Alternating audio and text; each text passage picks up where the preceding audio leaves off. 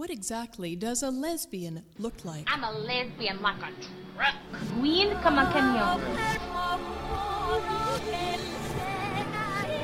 Here come the lesbians. Here come the leading lesbians.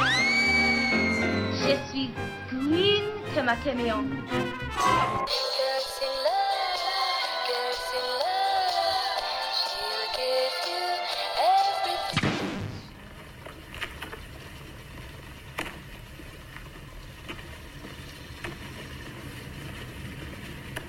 Cherches les autres Je t'ai vu les regarder. Ils sont déjà partis. T'es nouveau? Moi, on est arrivé hier. Moi, c'est Lisa. J'habite ici. T'es timide. Je suis pas timide. Tu veux pas me dire comment tu t'appelles? Michael. Je m'appelle Michael.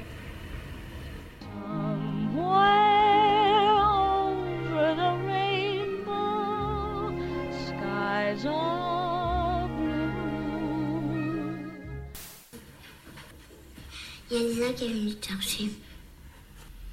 Elle est venue chercher Michael. Pourquoi tu fais ça? Je fais rien. Tu fais croire que t'es un garçon. Ta gueule. Maman. Non, tu diras rien. Si. Si je t'emmène, tu diras rien. Je t'emmènerai tous les jours, ok?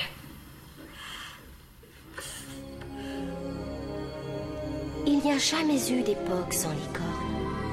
Nous vivrons éternellement. Nous sommes aussi anciennes que le ciel, que la lune. On peut nous chasser, nous prendre au piège. Nous pouvons même être tués si nous quittons nos forêts. Mais nous ne disparaissons pas.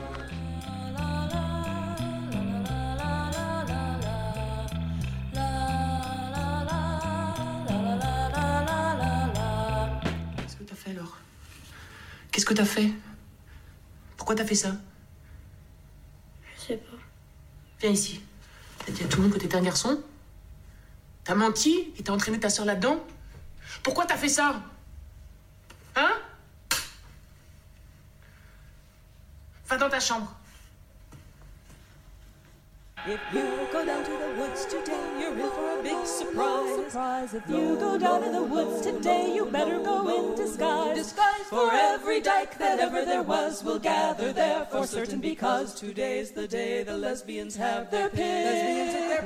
Happy lesbians. Every lesbian who's been good is sure of a treat today. Today there's lots of marvelous things to eat and wonderful games to play. To play beneath the trees where nobody sees, they'll hide and seek as long as they please, cause that's the way the lesbians have their picnic.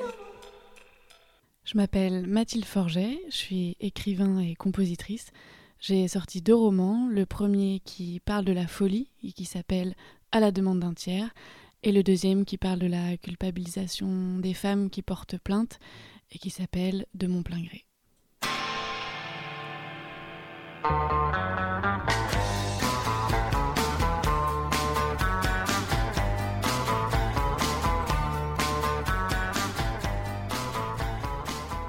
Bonjour, bonjour auditrices, auditeurs et merci à Mathilde Forger que vous venez d'entendre d'être mon invitée pour cette 30e émission de Du poil sous les bras. Une émission réalisée en direct dans les studios de Saint-Ferréol, à Cré, dans la Drôme.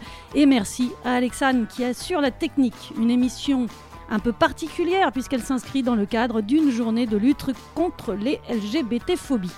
Alors de quoi allons-nous parler avec Mathilde Forger?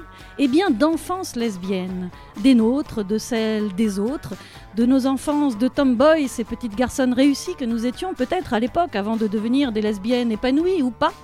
Vous aurez peut-être reconnu dans le lancement de cette émission des extraits du film de Céline Sciamma, Tomboy, accompagné d'un medley de 2014, ça nous réjouit pas, réalisé par les copines du collectif Gwyn comme un camion.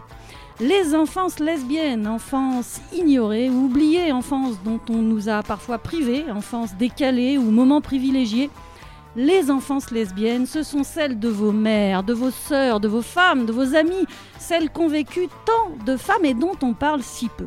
Et bien dans Du poil sous les bras, on a choisi d'en parler avec Mathilde Forger et avec des amis qui se sont prêtés au jeu de partager avec nous un souvenir de leur enfance lesbienne. Sous les bras. La petite blanc dans du poil sous les bras.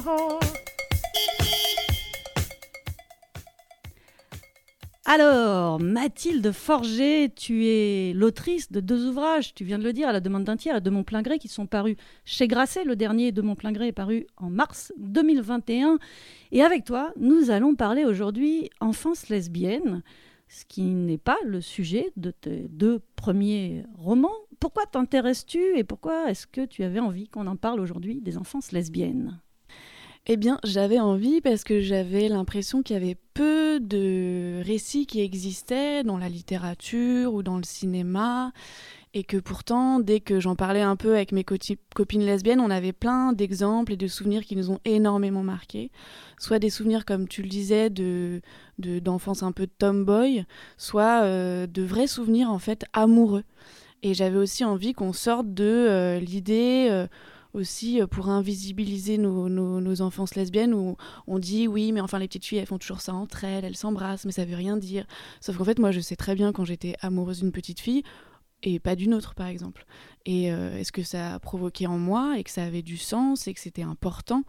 Et, et, donc oui j'avais envie qu'on qu'on échange des souvenirs et que parfois euh, c'est juste très important de, de, faire exister des récits quoi je sais pas c'est pas plus que ça mais c'est déjà moi j'ai toujours les larmes aux yeux en fait quand j'entends des souvenirs où je me dis ah mais voilà moi aussi c'était ça. C'est tellement réconfortant quand on se dit qu'on n'était pas toute seule parce qu'au moment donné où on a l'impression que voilà on va être un petit garçon on sait pas on est dans une telle solitude. Donc de pouvoir euh, consoler les petites filles qu'on était euh, maintenant en se racontant adultes euh, que fait nous aussi on était pareil je trouve ça important.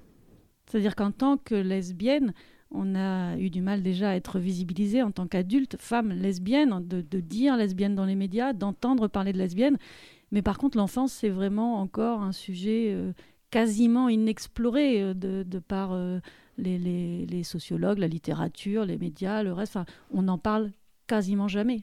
Non, non, parce que comme si ça devait pas exister, comme si, euh, voilà, effectivement, les petites filles, bon, euh, elles sont un peu bagarreurs, elles sont un peu ceci, elles veulent être comme le grand frère. Mais en fait, on donne toujours une autre explication, et en fait, ça pourrait être juste que c'est une petite fille lesbienne, en fait.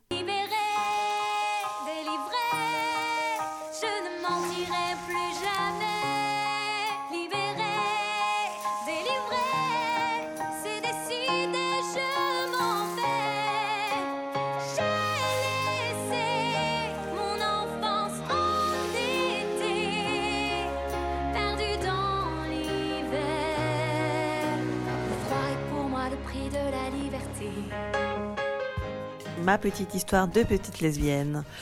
Eh bien, en fait, quand j'étais petite, euh, donc bah, je ressemblais à un petit garçon parce que genre en gros, euh, en CE2, j'avais dit à ma mère, maman, maman. Euh, je veux me couper les cheveux comme le petit garçon dont j'étais amoureuse parce qu'en fait, en tant que petite lesbienne, j'étais amoureuse des garçons. Hein. Moi, j'étais amoureuse des garçons, je n'étais pas amoureuse des filles, contrairement à d'autres. Mais en fait, je voulais être comme eux. Je voulais être comme eux. Je voulais être leur meilleur pote, quoi. Et bref, j'avais dit maman, maman, euh, j'aurai les cheveux courts euh, comme Cyril. Elle m'a dit ok, et elle m'a emmené chez le coiffeur et j'avais une petite coupe de garçon, j'étais un petit garçon. Et donc, je passais pour un garçon un peu partout, euh, à la boulangerie, dans les toilettes des stations-service, sur l'autoroute, partout, jeune homme, jeune homme, machin. Et un, jour, un dimanche, je sais plus quand, on est monté au stade avec mon père et ma sœur et eux ils ont fait des footings autour du stade. En fait, ils faisaient des footings autour du stade et au milieu du stade, il y avait deux gamins de mon âge, des garçons, qui jouaient au foot. Et donc, je suis allée m'incruster et je me suis présentée euh, comme étant Nicolas, ce qui sont bien sûr euh, complètement crus. Et du coup, en loose day, quand même, je suis allée voir ma mère, mon, père et ma sœur qui couraient. Je leur ai dit oui, c'est pour vous dire que je leur ai dit que je m'appelais Nicolas. Et donc, euh, ils ont dit ah ok, d'accord. Ils ont continué à courir et puis moi, j'ai continué à faire du foot avec les gamins au milieu, quoi. Et à la fin de leur footing, bah, ils m'ont appelé euh, parce qu'on partait et là mon père a pas pu s'empêcher, il avait un sourire jusqu'aux oreilles de gueuler dans tout le stade Nicolas, on y va Voilà donc en gros de jouer le jeu quoi. de jouer le jeu, ce, qui est, ce que je trouve quand même assez cool rétrospectivement. De toute façon, faut savoir que mon père, euh, bah, il m'a toujours appelé Johnny. Donc comme ça les choses sont claires. Mais tout ce que je veux dire c'est que tout ça n'est pas une histoire de transition, enfin pas encore pour l'instant, pas pour le moment, mais plutôt euh, bah ça fait que je suis devenue une grosse lesbienne. Voilà. Bon. Qu'est-ce que je peux dire d'autre sur mon lesbianisme Non mais ouais, j'étais pas attirée par des filles quand j'étais quand j'étais petite. Mais je voulais avoir la même liberté que les gars. Et je me rendais compte euh, qu'en tant que fille, c'était pas trop possible. Donc euh, j'essaie de leur ressembler quoi. Et merci à Jo pour ce premier témoignage. Vous en aurez d'autres tout au long de cette émission, des témoignages d'amis lesbiennes qui ont accepté de se prêter au jeu, de raconter un souvenir de leur enfance lesbienne, de ce que ça fait d'être euh, une petite enfant, de sentir qu'on est peut-être un peu différente et de pas forcément bien le comprendre, en tout cas de voir que les adultes, eux, n'y comprennent souvent rien. Et Jo, c'est euh, vraiment un peu l'histoire typique de quand on est euh, tomboy. Et Tomboy, le film de Céline Sciamma, dont vous avez écouté des extraits, c'est l'histoire justement d'une petite fille qui déménage. Et lorsqu'elle croise les autres petits-enfants de son nouveau quartier, eh ben, il y a quiproquo. On la prend pour un garçon parce qu'elle a un physique androgyne et elle ne dément pas, un peu comme Joe qui, qui est OK pour se faire appeler Nicolas. Et Céline Sciamma a ces mots très justes pour parler de son film, pour parler de Michael. Elle dit Elle, Laure, la petite fille qui se fait appeler Michael, elle saisit cette opportunité de vivre une autre vie. Et c'est ça qui est passionnant dans les souvenirs, les témoignages et dans nos enfances lesbiennes, c'est de voir à quel point ce désir de vivre une autre vie est présent, parce qu'on sait qu'en tant que petite fille, on va être un peu étriqué peut-être quelque part. Est-ce que c'est ça, Mathilde, qui toi t'a intéressé aussi dans ces enfances lesbiennes, ce désir de vouloir vivre une vie améliorée, une vie augmentée, un peu comme la réalité augmentée, de, savoir que si on, passe du côté des petits garçons, on va vivre plus de choses.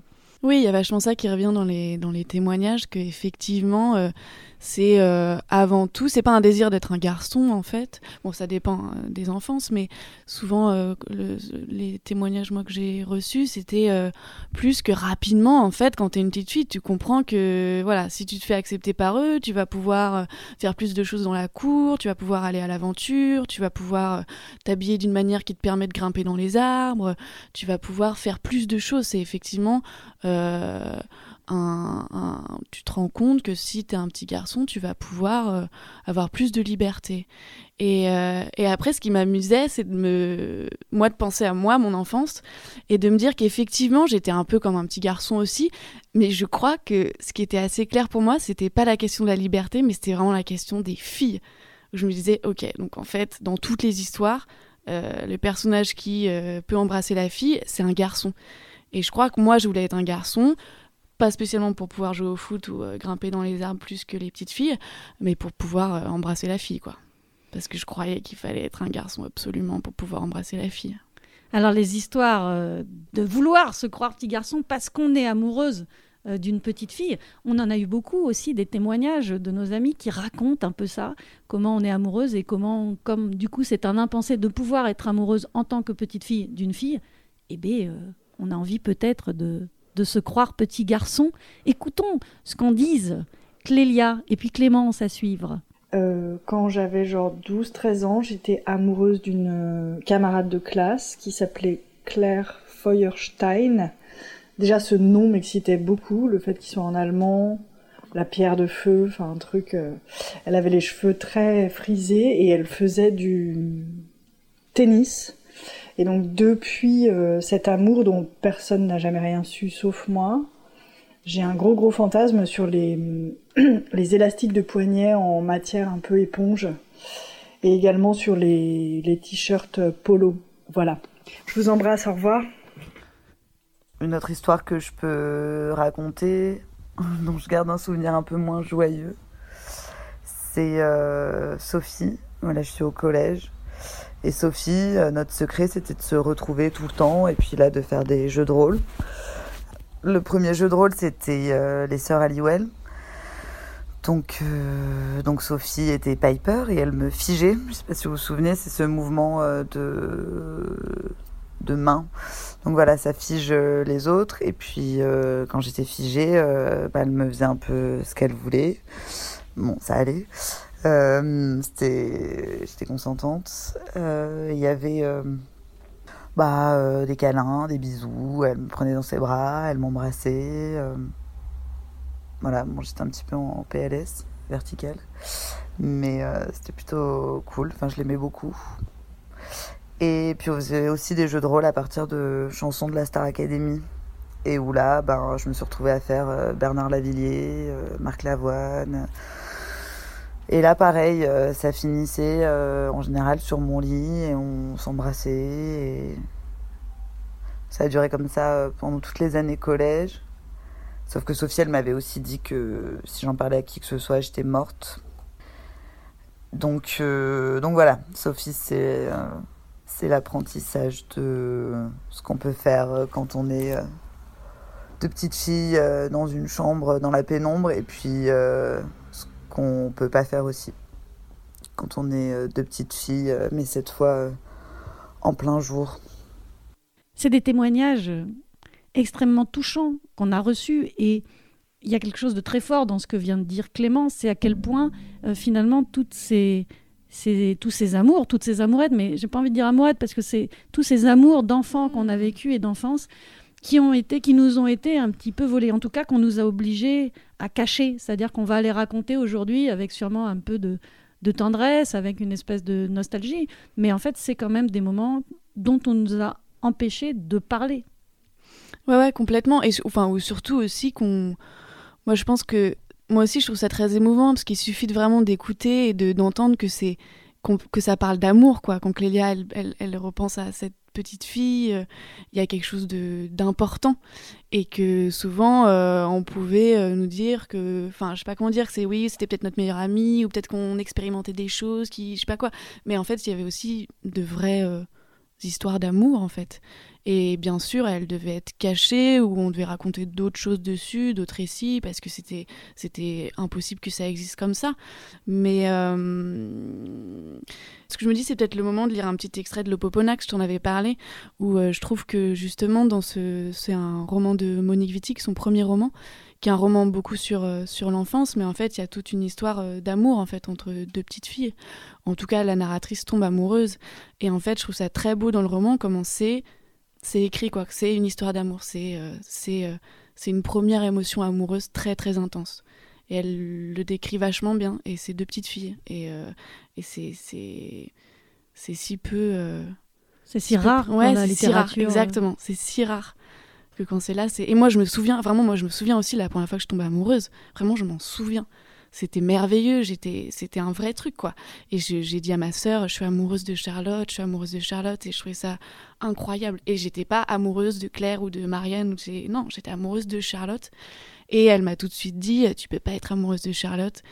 Et d'un coup, franchement, ma vie, elle s'est arrêtée là. Et elle a repris euh, à 20 ans quand il y a une fille qui m'a roulé une pelle au pulp, quoi.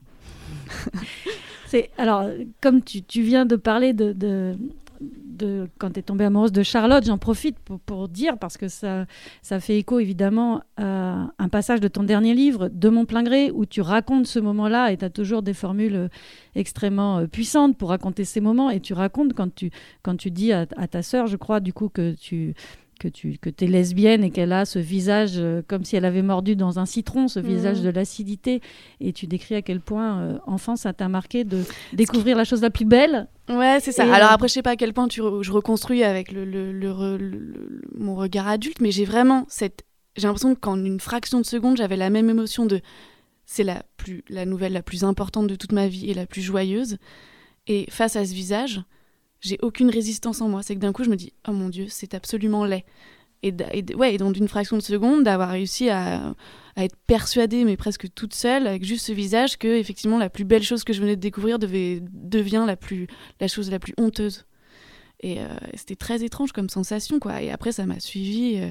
Et après, du coup, je raconte aussi que moi, j'ai passé mon enfance aussi, du coup, à prier le soir, le petit Jésus, en lui disant je veux être un garçon, je veux être un garçon, parce que je crois que dans ma tête, je me suis dit bon, bah, en fait, euh, si j'avais été un garçon, euh, ma sœur n'aurait pas, eu- cette réaction. Donc, pour pouvoir aimer euh, Charlotte sans que les, les gens et les... viennent de mordre un, citron, eh ben, faut que je sois un petit garçon, quoi. Moi, c'est quelque chose qui m'a marqué dans ton livre, même si ça parle pas spécialement d'enfance lesbienne de mon plein gré. Mais à quel point ces moments forts qu'on a vécus, qu'on a enfouis après, ne sont pas considérés, ne sont pas comptabilisés aujourd'hui par les adultes. On a l'impression, et je suis persuadée que si des personnes qui ne sont pas des lesbiennes écoutent cette émission, ou qui ne sont pas des petits gays ou des petits trans, écoutent cette émission, vont pas se rendre compte, ou j'espère en tout cas vont se rendre compte en écoutant que des choses qui paraissent anodines euh, pour euh, ces adultes, ces parents, des choses qui paraissent être des, des non-événements, euh, sont pour nous des événements extrêmement forts et qui nous ont construits, qui ont été déterminants après dans la façon dont on va vivre ou pas la vie qu'on va mener. Ouais, complètement. Et notamment, il y avait un autre souvenir que je raconte quand ma mère m'attrape de force et me met une robe et tous ces, souvenirs aussi qu'on a où on nous imposait euh, euh, le, costume d'un genre euh, qui était peut-être le, enfin qui était soi-disant le nôtre par rapport à notre sexe biologique et en fait tous ces moments-là ils sont terribles quoi. Ils sont, ils, nous marquent à vie c'est sûr et ce serait tellement bien qu'on puisse juste s'habiller comme on veut. je te propose que tu reprennes ton souffle pour nous faire juste après une lecture de Monique Wittig et en attendant qu'on écoute euh, le témoignage de Marion justement qui est une de nombreuses euh, petites lesbiennes qui comme toi comme moi ou à un moment ont été peut-être euh, obligées de ou en tout cas on les a incitées à porter des vêtements qu'elles n'avaient pas envie de porter. Spectacle de fin d'année de CP. J'ai 6 ans à peu près et la maîtresse se lance dans un thème qui me va super bien, qui est le sport. Donc c'est toujours un moment un peu excitant, les spectacles, ces spectacles de fin d'année, on sait qu'il va y avoir du monde, des gens qui vont regarder, en particulier euh, la famille, les sœurs, les parents, tout ça. Donc on bosse, on répète une, euh, enfin on répète une euh, chorégraphie. je suis hyper soulagée parce que le thème choisi c'est le tennis, qui me va très bien. Comme c'est un sport individuel, bah il n'y a pas de séquence où il faut que je danse avec un petit garçon ou voilà, donc on peut être tout seul, donc ça c'est super. Donc on bosse, on répète dans la cour de la récré et tout. Donc je suis à fond parce que je fais du tennis aussi, donc je suis vraiment, euh, vraiment au top. Je trouve ça génial. Mais euh, bah, comme euh, les petites filles, quoi, doivent mettre une robe blanche, une robe de tennis, quoi, comme on le, comme on l'imagine. Et là, c'est le, c'est vraiment le, l'angoisse absolue. été mais super super mal. Je savais pas comment m'en sortir. C'était juste pas possible pour moi de, d'imaginer d'être en robe j'en mettais jamais et je, trouvais qu'on pouvait rien faire avec une robe, on peut pas bouger, on peut pas courir, c'était vraiment nul. Et en plus, je comprenais pas très bien parce que pourquoi c'était ça devait être comme ça alors que bah, moi je faisais du tennis et que par ailleurs je jouais en short, donc euh, il n'y avait pas besoin d'être en robe pour jouer au tennis et être une fille quoi. Donc c'était vraiment l'angoisse. Et en fait, heureusement pour moi, il y avait plus de petites filles que de petits garçons dans la classe.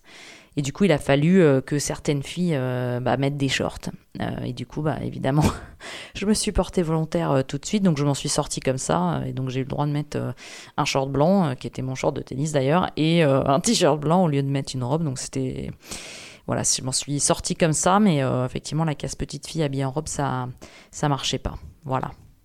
Marion s'en est sortie, et nous aussi, vous êtes toujours dans du poil sous les bras. On est avec Mathilde Forger, qui pendant un court instant va se mettre dans la peau de Monique Wittig et va nous lire un extrait euh, d'un roman qu'elle a choisi, Opoponax, un roman de 1964, un des effectivement extrêmement rares écrits sur le monde de l'enfance lesbienne.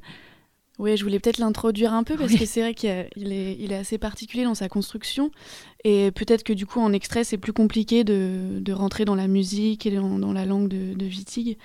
Mais euh, du coup ce qu'elle fait et qui est vraiment merveilleux sur la question de l'enfance c'est qu'elle elle, elle, elle, enchaîne plein de petits événements avec euh, d'une manière un peu... Euh, je sais plus le mot, mais euh, quand on va un peu rapidement, mais comme les enfants ils font quoi. genre, j'étais à l'école et a Nicolas il a fait ça et on a renversé une gourde et après on était, euh, après on passe complètement ailleurs, on était à la boulangerie et j'ai mangé euh, trois pains au chocolat et voilà. Et donc elle reproduit ça assez merveilleusement dans, dans, sa langue. Et donc là c'est un, un extrait où donc il y a plein de d'enfants quoi et, et, petit à petit il y a Valérie Borges qui euh, voilà prend un peu plus d'importance que les autres euh, les autres enfants et euh, parce que la narratrice donc Catherine Legrand en fait est amoureuse de Valérie Borges. Donc je vais lire un petit extrait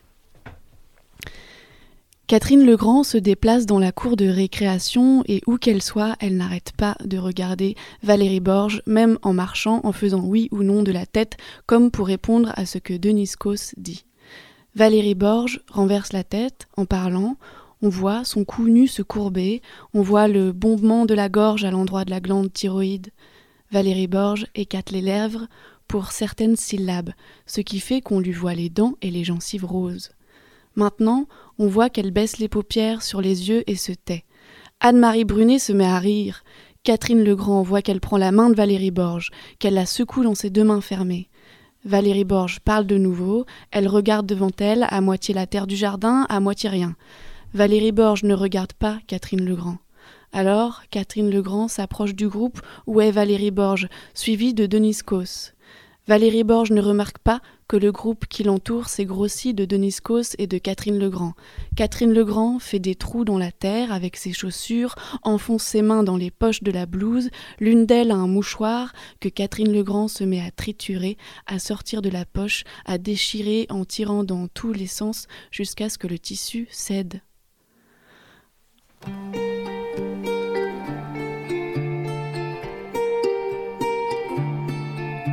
On brûlera toutes les deux en enfer, mon ange.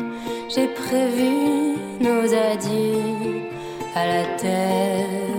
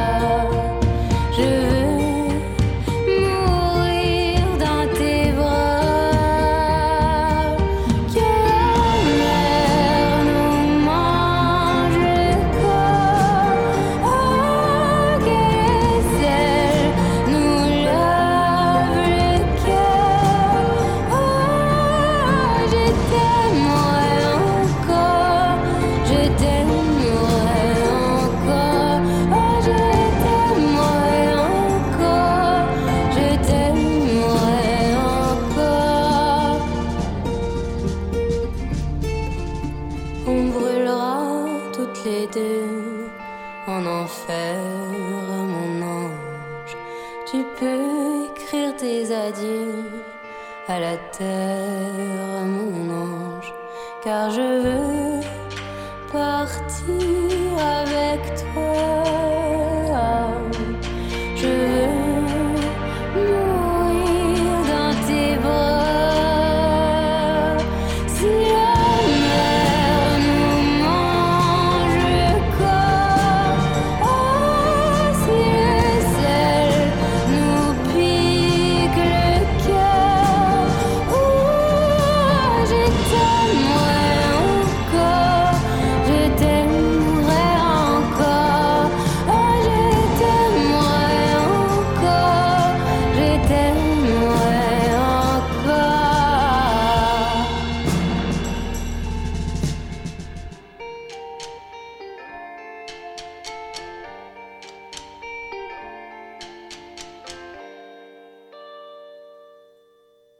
a l'impression que la musique est finie et la musique est finie. Effectivement, c'est ça. Et c'était Pomme, Pomme avec On brûlera. Pomme qui est lesbienne et Pomme qui est un choix euh, musical de mon invitée Mathilde Forger. Oui, ça me faisait plaisir d'entendre cette chanson où elle écrit à sa mère et elle dit bon bah voilà, euh, euh, je préfère brûler et, et être avec mon amoureuse euh, même si je dois brûler en enfer, voilà.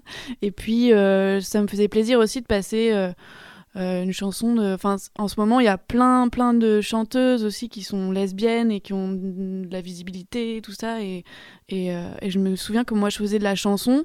C'était il y a 6 ans, 7 ans. Il n'y avait pas autant de, autant de, de meufs qui chantaient et qui, euh, qui étaient ouvertement lesbiennes et qui en parlaient dans leurs chansons. Et, et c'est trop cool, quoi. C'est vrai que là, je comprends un peu que les hétéros s'inquiètent parce que la plupart des personnes connues euh, et talentueuses euh, sont lesbiennes. Enfin, euh, pour Tout être clair, euh, posez-vous la question la prochaine fois que vous écouterez un morceau de musique. si c'est un bon choix, il y a quand même de fortes chances que la personne soit lesbienne. Alors moi, j'ai pas du tout envie de brûler en enfer et j'ai envie de rester avec mon amoureuse et ça tombe bien, on va, on va l'écouter, je crois bien, dans un instant. Du poil sous les bras.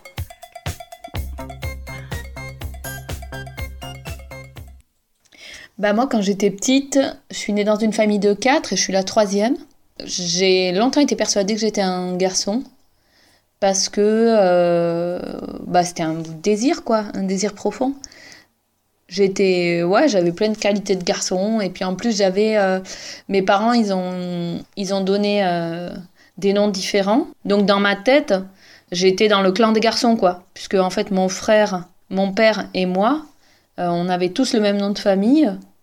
Et du coup, moi, je me disais, euh, enfin, il y avait le clan des garçons et le clan des filles, et du coup, euh, bah, tout ça, ça a bien marché comme délire euh, pendant un petit moment, quoi. J'étais pas spécialement garçon manqué, mais j'étais casse-cou, euh, j'étais pas bagarreuse, mais j'étais, ouais, casse-cou, sportive, grande gueule, voilà. Jusqu'au jour où, bon, quand j'ai eu des petits seins qui ont poussé, ça a pas trop foutu le bordel. Mais le jour où j'ai eu mes règles, euh, j'étais dans une colère, euh, mais noire, quoi. Je me rappelle euh, très bien, c'était à 10h aux toilettes, enfin du collège, j'étais en troisième, et j'avais trouvé du sang donc sur le papier toilette et dans ma culotte, et du coup là, je, sentais que c'était le sang de la trahison, quoi, que en fait, j'allais pas être un garçon, quoi. Et après, mon corps s'est mis à se déformer. Je suis devenue, mais avec des courbes hyper genrées euh, meuf, quoi. Donc euh, gros sein, gros cul. Euh, et à avoir des regards libidineux hyper genrés qui, qui se posaient sur moi. Et j'avais vraiment l'impression que c'était ma punition d'avoir voulu être un garçon, que, mon, mon corps, la nature euh, ressortait partout dans moi pour, euh, me, bien me dire euh, bah non, en fait, tu vois, en fait, t'es une fille.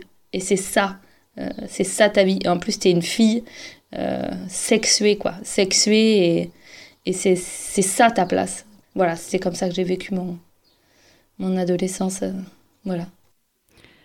Un témoignage, là encore, extrêmement fort. Ils sont, ils sont tous très beaux, ces témoignages, qui nous amènent en tout cas à parler de tous ces non-dits, de toutes ces choses qu'on a vécues, qui nous ont des fois profondément marqués, euh, qui, et qui, qui ne sont pas discutées. Euh, Ariane, là, parle par exemple des règles. Bon, les règles, moi qui ne suis pas encore ménopausée, mais j'attends ça avec impatience, évidemment. Et à l'époque, je n'attendais pas ça avec impatience. Et quand est ça arrivé, ça a été aussi des mini-traumas. Elle parle même de trahison, de trahison du corps qui se venge, qui... Il y a tout ça dans nos petites enfances lesbiennes, tous ces moments de souffrance, de micro-agression, de choses qui, qui ont été des mini-traumas avec lesquels euh, finalement on, va se construire. Oui, oui. Et puis euh, là, en écoutant son témoignage, je pense vachement à d'autres témoignages de, copines qui, euh, qui ont en fait à un moment donné été obligées, justement par la sexualisation de leur corps, par tout ça, de, de, de en fait jouer le jeu de l'hétérosexualité pendant des années et qu'en fait elles ont perdu des années aussi où ça a été ultra violent pour elles parce que c'était pas leur sexualité. Et en fait peut-être là à la radio aussi si on peut dire euh, aux parents l'importance aussi que qu'ils devraient euh, avoir à bien être attentifs à leurs enfants et à voir si jamais euh, ils ou elles sont lesbiennes ou PD ou trans à les accompagner pour pas les laisser tout seuls euh, s'obliger à une hétérosexualité ou à un genre qui est pas le leur. Et en fait après euh, à, passer peut-être d'une enfant joyeuse où on était ce qu'on était ce qu'on voulait être à des années où on n'est pas qui on est et où on se force à faire des choses et en fait c'est terrible et après on se réveille à 35 ans et en fait on se dit putain mais en fait euh, on m'a volé euh, tellement d'années et en fait c'est tellement violent aussi. Et on découvre aussi euh, dans le témoignage que très tôt, il y a, elle parle de regards libidineux qui se posent sur le corps des femmes. Donc très tôt, on découvre en plus euh, ces violences-là. Alors qu'on soit une petite lesbienne ou une petite hétéro, euh, on va découvrir ça. Mais c'est vrai que nous, quelque part, je dis nous, moi en tant que lesbienne, on va nous empêcher en plus de nous prémunir de ça, de sortir. On va nous in- continuer de nous obliger à répondre à ces normes, euh, notamment vestimentaires, alors qu'en plus, elles ne servent pas à, baisser euh, les violences qu'on va subir. Par exemple, de regards euh, libidineux. Ça, ça peut pas. Des- les parents, je pense, ne, voient pas peut-être à quel point c'est des choses extrêmement violentes. Ils ont tendance à minimiser ça ou à pas le voir. Ouais, et même on peut se demander à quel point ça rassure aussi. Peut-être, enfin, ça rassure. C'est-à-dire qu'il y a comme un côté, euh, où, euh, oui, donc voilà, donc elle s'habille un peu comme un garçon, elle fait ceci, cela, jusqu'à 10 ans, c'est ok, jusqu'à 12 ans, on s'en fout. Et puis à un moment donné, genre, euh, bon, bah, vers 14 ans, vers 15 ans, vers 18 ans, en fait, tu vas reprendre ton, ton rôle, qui est en fait un rôle de femme, donc un rôle aussi de corps désiré, euh, et, et les choses rentrent dans l'ordre, quoi. Et du coup, ça efface aussi toutes nos enfances, parce qu'en fait, avant, c'était un peu, euh, voilà, c'était un peu le moment de la récré, quoi. Et, maintenant, euh, t'es une femme, et, donc tu es un objet de désir pour les garçons, et c'est comme ça que les choses vont rentrer dans l'ordre, que le patriarcat va pouvoir, fleurir. Et voilà. Et là, on est, euh, nous, euh, entre lesbiennes, je peux dire ça sans te outer. euh, mais c'est pareil pour les petits garçons Ou est-ce que tu penses qu'il y a dans les enfances lesbiennes et les enfances gays des violences alors comparables ou au contraire assez différentes? C'est vrai que les petits garçons, bah, ils, sont dans le, ils naissent dans le genre dominant quand ils sont gays et que eux, à l'inverse, ont envie de mettre des robes ou Euh, bah, eux sont victimes de misogynie, en fait, on pourrait dire ça. Et, euh, euh, peut-être que bah, les petites filles, dans leur enfance, quand elles jouent aux garçons, quand elles sont les garçons, ça dérange pas trop, quoi. Mais un, petit garçon PD, je pense que lui, il se prend la, violence de la misogynie, en fait, pour le coup. C'est une vraie question que je me pose. En fait, en ce moment aussi, je me suis demandé, voilà, c'est vrai qu'il y a- plus de récits de, de, par exemple, grâce à Édouard Louis, de d'enfance où il y a des humiliations collectives euh, très claires sur, euh, sur des, des, petits garçons euh, PD. Et il y en a, y a moins de récits, euh, j'ai l'impression comme ça chez les lesbiennes. Je sais pas si c'est parce que ça se joue ailleurs, autrement. moi, je me suis demandé, mais après la violence, elle peut être. Moi, je me souviens par exemple, j'étais en classe théâtre et ce qui était trop cool, c'est que du coup, on était plein de filles, donc je pouvais faire les rôles des garçons. Mais je me souviens d'une fois où on m'a imposé le rôle d'un personnage féminin, donc j'ai dû mettre des talons. Mais vraiment, pour moi, c'était une humiliation. euh, Enfin, j'y ai pensé tout le temps, j'y pense encore. Ça me fait des frissons où j'ai dû mettre des talons. Et en fait, c'était horrible, quoi, devant toute la classe. En plus, les gens savaient, euh, enfin, me connaissaient. Donc, c'est genre, ah, Mathilde a mis des talons, c'est incroyable. Donc, tout le monde est un peu sous ta gueule. Pour moi, ça, c'est des humiliations collectives. Après, c'est pas un crachat dans la gueule, celle lesbienne, mais c'est un truc de. euh, T'es pas, t'es pas comme il faut, on va te mettre des talons, on va te mettre du maquillage, et, euh, et c'est- la même violence aussi, quand même. Au début, il y a eu Floriane. Floriane, c'était euh, ma camarade de classe. Je devais être euh, au CP ou en CE1. Et on avait ce stratagème dont, dans mon souvenir, euh, il n'a jamais été question explicitement. Je crois qu'on n'a jamais vraiment posé de mots dessus. Mais en gros, euh, euh, il y en avait toujours une de nous deux qui prétendait être malade. Et donc on levait la main en classe et elle disait qu'elle se sentait mal et qu'elle voulait aller à l'infirmerie. Et là, euh, ni une ni deux, l'autre levait la main en se précipitant en disant je peux l'accompagner. Et donc on s'accompagnait l'une et l'autre et on s'est accompagné beaucoup de fois comme ça jusqu'à l'infirmerie de l'école. Et on s'allongeait côte à côte. Et là aussi, je me souviens pas de parole en fait. Et on se frottait, enfin, on faisait des trucs un peu bizarres en fait. On se frottait euh, la braguette de nos jeans l'une et l'autre. Euh, je pense qu'on avait remarqué que voilà, ce frottement, euh, ce frottement provoquait comme une vague de chaleur. Donc voilà, nous étions de fines stratèges et, euh, et j'en souviens très distinctement et je suis encore surprise aujourd'hui de me dire que on a fait ça peut-être pendant une ou deux années scolaires et que, et que je me souviens d'aucun, euh, d'aucune parole euh, produite autour de, de ces petits rendez-vous. Ah, le fameux frottement de braguettes euh, de nos enfances lesbiennes. Oui, qui n'est d'ailleurs jamais considéré comme une masturbation. Alors les petits garçons se touchent le zizi tout le temps, ils disaient voilà, et les petites filles jamais. Enfin là, c'est juste le récit de, pour moi, de petites filles qui se masturbent ensemble, non? Ah ben complètement, mais et pour rebondir sur ce qu'on vient de dire sur les, les enfances, petits garçons, petites filles, bah, à force de, de toute façon minorer la sexualité des filles, de l'invisibiliser, de même pas la, de même pas la penser, c'est aussi ce qui fait que finalement on a été moins humilié collectivement ou peut-être moins agressé à ce niveau-là parce que euh, les gens considéraient ça comme Ouais, ouais. comme un frottement, Mm. rien d'autre. On sait aujourd'hui que frotter le clitoris, euh, excusez du peu, c'est vrai que euh, ils sont chouettes ces témoignages au sens où vraiment ils, ils donnent à voir des choses que je pense euh, personne ne va voir, même pas parce qu'ils ne veulent pas les voir, juste parce que en fait euh, euh, ça n'existe pas dans le Mhm. monde des parents hétéros ou de gens qui ne peuvent pas, euh, par exemple, penser que deux femmes peuvent avoir de toute façon des relations sexuelles. Ils n'arrivent même pas à nous voir amoureuses. Alors en plus avoir des, des actes sexuels, c'est de l'ordre de l'impensable, non, pour la plupart des parents et des adultes aujourd'hui? Euh, que les femmes peuvent faire l'amour ensemble Oui, c'est ça. Mais non, mais et que même, que même enfant, on peut avoir aussi des, euh, des enfin, enfants ou en tout cas. En tout euh, cas, petites jeunes, filles, euh, oui, oui, oui, voilà, euh, complètement. Mais oui, oui, complètement. Il y a vachement ce truc-là que les petites filles, ça n'existe pas trop. Euh, Moi, j'étais, moi, j'ai une copine qui me raconte, elle a passé son- toute son enf- sa petite enfance à se masturber, quoi, vraiment, genre, euh, voilà. Et moi aussi, je me souviens qu'une fois avec une copine, on, on était en pyjama et on a commencé à se frotter euh, l'une sur l'autre. Euh, Donc, on était clairement aussi en train d'expérimenter des choses euh, sexuelles et tout. Et, euh, et, euh, et, et c'est vrai qu'on le raconte pas, quoi, chez les petites filles. Il y a aussi une fois où j'ai capté que j'aimais une fille. Je savais pas trop quel type d'amour c'était. J'avais 15 ans, mais je sentais que je l'aimais, que c'était pas qu'une amie, que je l'aimais quoi. Et mais je savais pas trop décrire euh, comment. J'avais pas de désir sexuel ou quoi que ce soit. J'avais pas franchement de désir sexuel pour des garçons non plus. Et voilà.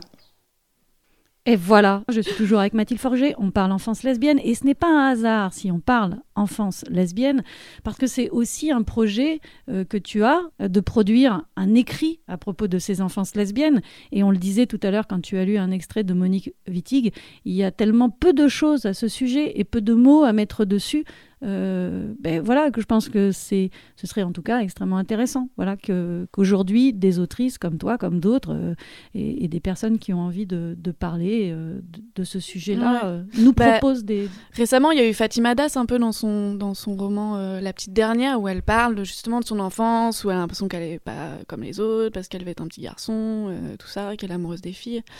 Et, et en fait, c'était c'était fou comme en fait, j'ai l'impression que c'était pas la première fois, mais presque je lisais quelque chose qui, qui racontait mon enfance.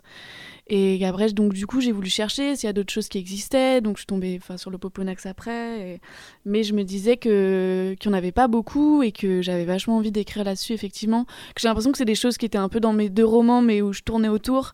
Et que peut-être là, j'ai envie de, de m'y confronter plus, plus frontalement et de d'écrire sur ça, ouais. Mm. Sur, euh, sur, euh, sur l'enfance. euh, sur l'enfance, mais de, de ce côté-là, quoi, l'enfance de, bah, l'enfance d'une lesbienne, en fait. oui c'est vrai que dans les dans les deux romans euh, tu- tu- il y a des moments où ça surgit où quand même ces Ouais, souvenirs ouais. d'enfance font du lien avec euh, ta vie d'adulte, euh, en tout cas ce qui se passe dans, dans les romans dont tu parles, et, et permettent de mettre un peu ça en perspective. Ils apportent aussi quelque chose euh, à tes deux romans qui, par ailleurs, ne sont pas effectivement sur l'enfance lesbienne. Ouais, ouais. Bah, hum, après, dans, bah, dans le deuxième, c'est vachement parce que c'est aussi une réflexion sur la, la honte. Et, et en fait, je me rends compte aussi à quel point j'ai grandi dans la honte, quoi, et à quel point c'est terrible. Et finalement, l'écriture, euh, enfin, j'aime penser que que ce qui nourrit mes premiers gestes d'écriture, c'est la question de la honte, et peut-être que celle-là, euh, j'osais pas y aller, ou j'avais peur, mais que c'est c'est peut-être la plus, la, plus, la plus importante de toute ma vie, quoi. Qu'est-ce qui fait que petite, en fait, je me suis, je me suis emmurée dans la honte, euh, à la fois parce que j'étais pas une fille soi-disant comme les autres, ou que euh, j'aimais les autres, euh, les autres petites filles, quoi.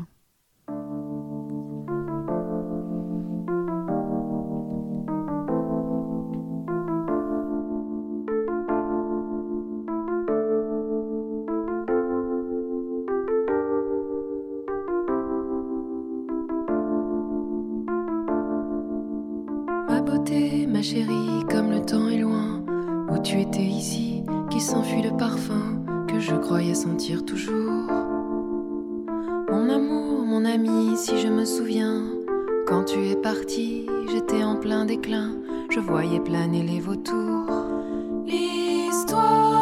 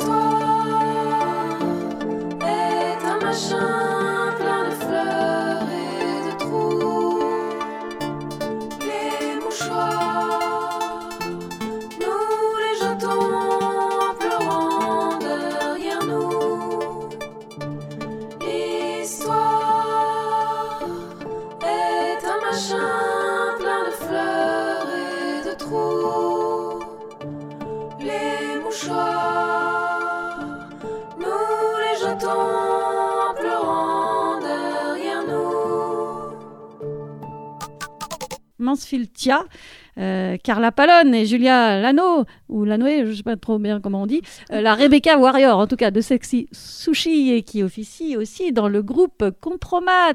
C'était le parfum des vautours qu'on a entendu, un- une chanson de leur dernier album. Un choix à nouveau de Mathilde Forger, mon invitée aujourd'hui, pour parler des enfances lesbiennes. Et on parlait à l'instant de la honte de, de, de la honte de ces enfances qu'on a vécues, qui sont souvent du coup des souvenirs aussi de, de solitude, d'incompréhension, de douleur. euh. Bon, on pourrait croire comme ça que c'est c'est un peu l'horreur d'avoir une enfance lesbienne. Pas vraiment. Pas vraiment, mais Mais il y a des moments qui sont très douloureux. Oui, oui. Moi, je me souviens vraiment de d'un espèce de désespoir et de me dire comment je vais faire euh, si je dois être une fille féminine et que je dois aimer les garçons et que c'est quelque chose que je ne peux absolument pas faire ou que qui va me rendre très malheureuse quoi. Et j'étais vraiment désespérée quoi. Je me disais voilà, j'ai 8 ans, il va me rester combien d'années à faire semblant? Enfin je c'était comme un un casse-tête quoi. Je me disais c'est horrible, il y a forcément une sortie quoi quelque part. Et, et moi j'ai mis énormément de, de temps en fait à à dire que je suis lesbienne, vraiment beaucoup, beaucoup, quoi. J'ai même après, euh, euh, même en étant en, couple avec des, filles, quoi, moi je pense que ça fait que 4-5 ans, quoi, vraiment que je, le, peux le, que dis et que ça me fait plus peur. J'avais toujours peur, en fait, qu'il se passe un truc. On a toujours peur qu'il se passe un truc, parce que la lesbophobie existe, vraiment. Donc quand tu le dis, tu sais pas ce qui va se passer en face. Tu sais pas si tu vas être rejeté, tu sais pas si tu vas être carrément frappé, tu sais pas si tu vas perdre euh, ton emploi, tu sais pas si tu vas euh, perdre tes amis, perdre ta famille. tu sais qu'il va y avoir une réaction. Enfin, je veux dire, on, grandit avec, euh, avec euh, en revanche, euh, la lesbophobie, ça, on sait que ça existe, quoi. Et, donc, de le dire, c'est prendre un risque, en fait, dans une société lesbophobe. Donc, des fois, bah, on peut mettre des années et des années et des années à oser le dire, quoi. Moi, j'ai un souvenir d'enfance, enfin d'enfance, adolescence, mais j'ai ce souvenir d'un jour, on me dit Mais est-ce que tu es lesbienne? Euh, En famille, comme ça. Mm. Et évidemment, mon, mon réflexe a été une honte absolue et de dire ben, Bien sûr que non. Évidemment.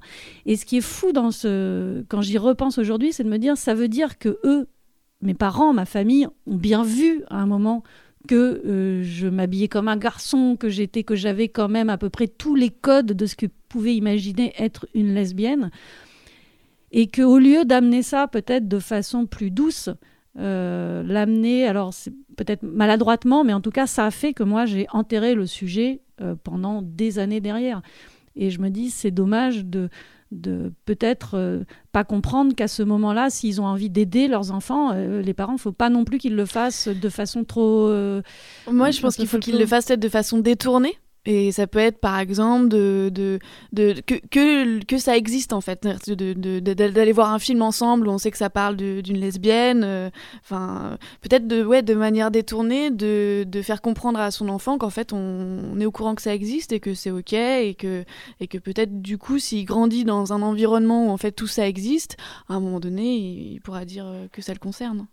Une fois, quand j'étais enfant, on arrivait en, vacances en Auvergne euh, dans la maison et il y avait déjà euh, des gens. Et euh, quand on est sorti de la voiture, il y avait des garçons, des enfants qui étaient perchés sur la, sur la barrière en bois, comme, comme, une, comme des oiseaux. Et puis ma sœur, elle est allée se percher aussi sur la barrière. Et bah, ils l'ont chassé, ils l'ont pas, ils l'ont pas laissé. Et bah, moi, je suis arrivée, je me suis perchée aussi. Et bah, ils n'ont pas bronché, ils m'ont laissé euh, rester avec eux. Ils l'ont laissé rester avec eux. Voilà, Elodie qui témoigne aussi de ça que. Eh ben, on est accepté des fois aussi quand même. Et c'était pour terminer sur un témoignage euh, euh, plus gai finalement, parce que Elodie, et ça nous est arrivé à toutes, et c'est ce qui arrive au petit Michael de Tomboy, à, à Jo quand elle se fait appeler Nicolas, c'est qu'on est euh, du coup finalement accepté. S'il n'y avait pas ces barrières adultes, ça pourrait très bien se passer en fait. Et ça se passe parfois aussi très bien. Oui, oui, complètement. Ça se passe parfois aussi très bien. Et effectivement, s'il n'y a pas les barrières adultes et de la société, euh, franchement, on s'organiserait bien entre nous, là, je pense. Peut-être juste là, en t'écoutant, je me dis, c'est aussi pour ça que c'est hyper important, toutes ces, euh, chanteuses qui aussi s'adressent à des jeunes publics, genre Angèle. Moi, je me suis vraiment dit, si quand j'étais petite fille, l'idole des petites filles, euh, à un moment donné, s'affichait sur les réseaux sociaux avec sa petite copine, bah en fait, je me serais dit, euh, ah, mais donc en fait, c'est possible. Euh, c'est en plus quelqu'un qui est aimé, euh, là, qui fait ça. Et donc, ça se trouve, je, ça se trouve, j'aurais eu une enfance de petite lesbienne assumée et j'aurais eu des petites copines et je sais pas. Je pense que ce qu'elle a fait, parce qu'elle est très, très écoutée, et même en plus par les familles. Je dirais, Angèle aussi, elle est, elle est, c'est, c'est des parents qui aiment et tout. Et c'est hyper important, en fait, les coming out de, de célébrités. Vraiment. Et avant de se quitter, parce que l'émission va toucher à sa fin, l'émission s'appelle Du poil sous les bras. Moi, j'ai quand même envie de t'entendre, Mathilde, euh, nous dire quel est ton rapport au poil. Euh, Qu'est-ce que tu penses euh, de tes poils? Est-ce que les poils, c'est un sujet pour toi? Est-ce que c'est pas un sujet? Est-ce que passer, il n'y a rien à voir? Mon rapport au poil, je sais pas, j'en ai, j'ai pas trop de rapport à, à- mes poils, enfin bref. Mais tu m'as dit en émission que je pouvais parler des cheveux, en revanche.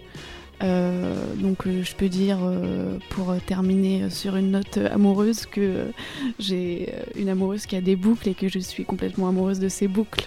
Ces boucles-là, bah, le, le- le cheveu est un poil comme un autre.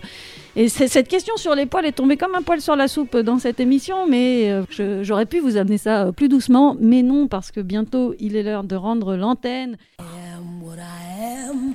I am my own special creation. So come take a look. Give me the hook or the ovation. It's my world that I want to have a little pride in. My world, and it's not a place I have to hide in. Life's not worth a damn till you can say, I am